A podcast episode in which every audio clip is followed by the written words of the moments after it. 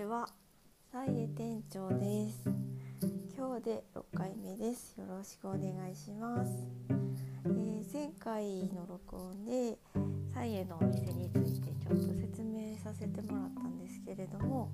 えー実は今日はその続きではなくまたな何か雑談しようかなと思って始めてみましたのでよろしくお願いします。で毎回ラジオをこうアップロードした後に Twitter とかで、えーこうリンクとかつけて聞いてくださいとこうお知らせしてるんですけどもその時にこう何気なく自分でこうコメントを書いた時に昔はこんなに話すのって得意じゃなかったみたいな苦手だむしろコンプレックスだったようなっていう風にずっと書かせてもらってたんですけどもあのその後自分で書いておきながらこういろいろ思い出しててまあ本当になんかこう人前で話すのとかあのこうなんて言うんですかね流暢にこうずっと自分の話をし続けるみたいなっていうことってめちゃくちゃ苦手であの話を聞くのは結構得意でこうねなんか若い頃とかはこう語り合うみたいなあのとにかく喋っているだけの時間友達と喋ってるだけの時間とかも結構長かったと思うんですけどそういう時でもほとんど自分の発言とかはそんなにこう多くなくて聞いててその相づちの中にちょっと自分の意見を入れるみたいなことをしていたと思います。最近はちょっとそんな感じでもなくあの聞き上手な友達とかがいるとめちゃくちゃ喋ってしまうんですけどもでもそんな感じで割と苦手分野ですね話すこととかは苦手分野だったような気がします。で人前で話すとかになると本当に手からこう汗が吹き出し、えー震えてきたりとか声が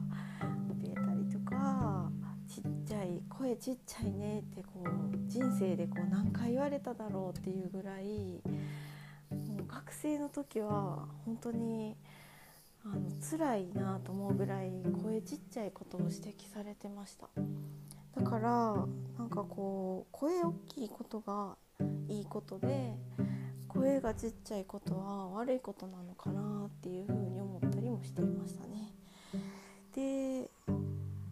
まあ、人前に出た時に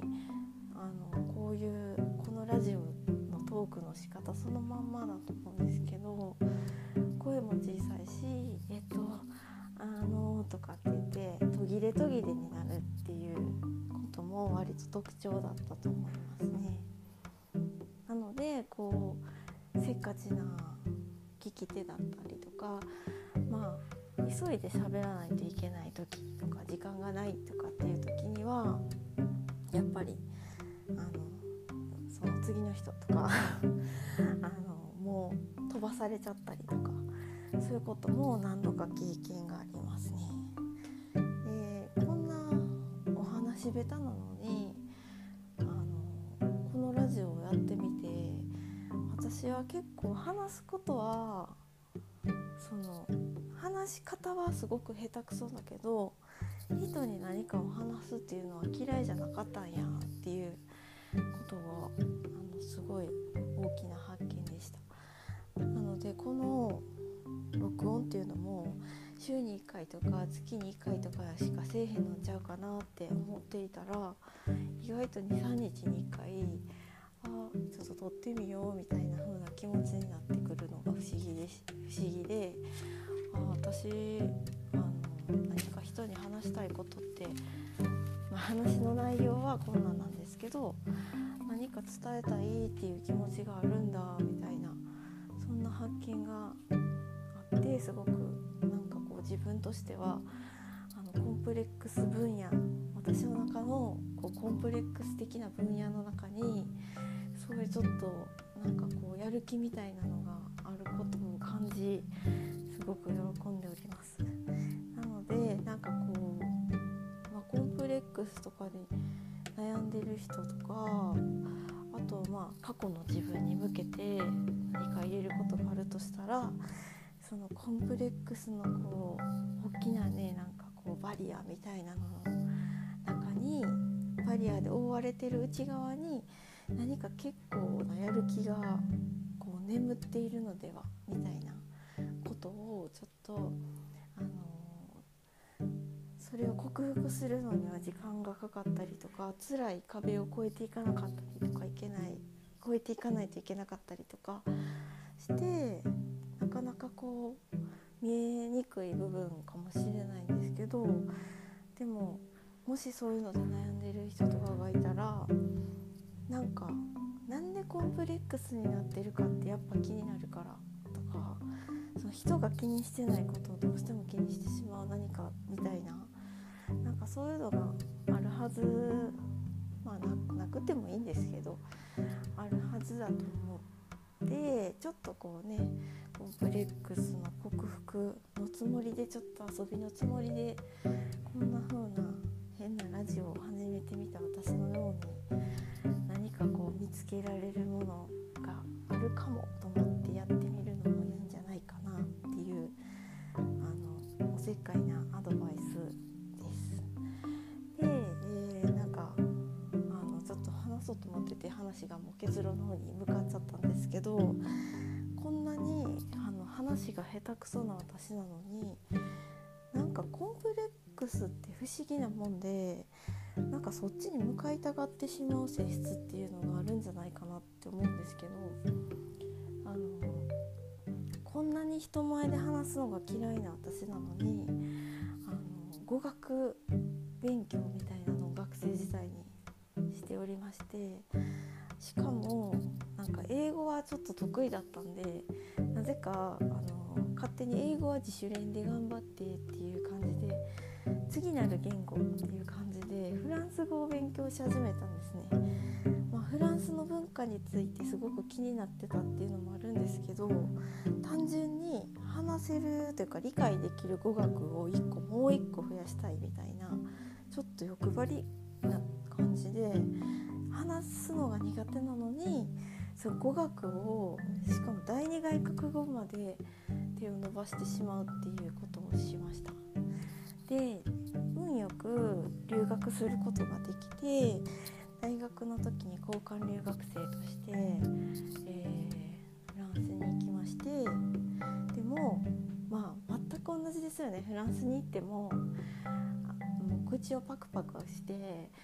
顔の表情もなんか「ああ」みたいななんかこう顔を動かさずになんか「ああ」とかって言ってる人に対して「先生ははい次」って言いますよね。それでなんかあ女友達とかもやっぱりフランス人とかっていう風になるとやっぱりあの女友達ってやっぱお話ができる相手じゃないと成立しないなって日本と一緒やと思うんですけどやっぱりこうねコミュニケーションが大事な付き合いになってくると思うので女友達はできなかったしでも男性はなんかフランス人とか、まあ、フランスに来てる男性とかかなりジェントルマンで助けてもらったこと多々ありですね、まあ、彼氏とかはできなかったんですけどなんかあの私のしょうもないフランス語もあのいつまでも喋るまで待ってくれるみたいなそんなとこはありました。でなんかそうですねそんなこう壁を乗り越えて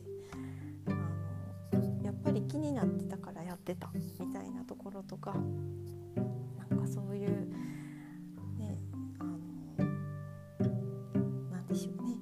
気になってたからその向かっていってしまうみたいなところもあり結局まああの語学はそんなにできなかったんですけどでも今でもやっぱり人の話聞いたり外国語見聞きしたりするのは好きなのでなんかこういう風にちょっとずつ好きな、まあ、言なんかその辺をちょっと自分でもうちょっと喋ることも含めてあのチャレンジみたいなことを少しずつしていってこれもできたみたいなこれが好きだったみたいなところを増やしていけたらいいなというふうに思ったという話でした。では、えーと、10分になったのでなんかこう話の前後むちゃくちゃですけどまあそういう私のコンプレックスをちょっと見せたみたいな感じの回になりました。で、えっと、また今度は、えー、左右の説明とかもしていこうと思います。ありがとうございました。さようなら。バイ。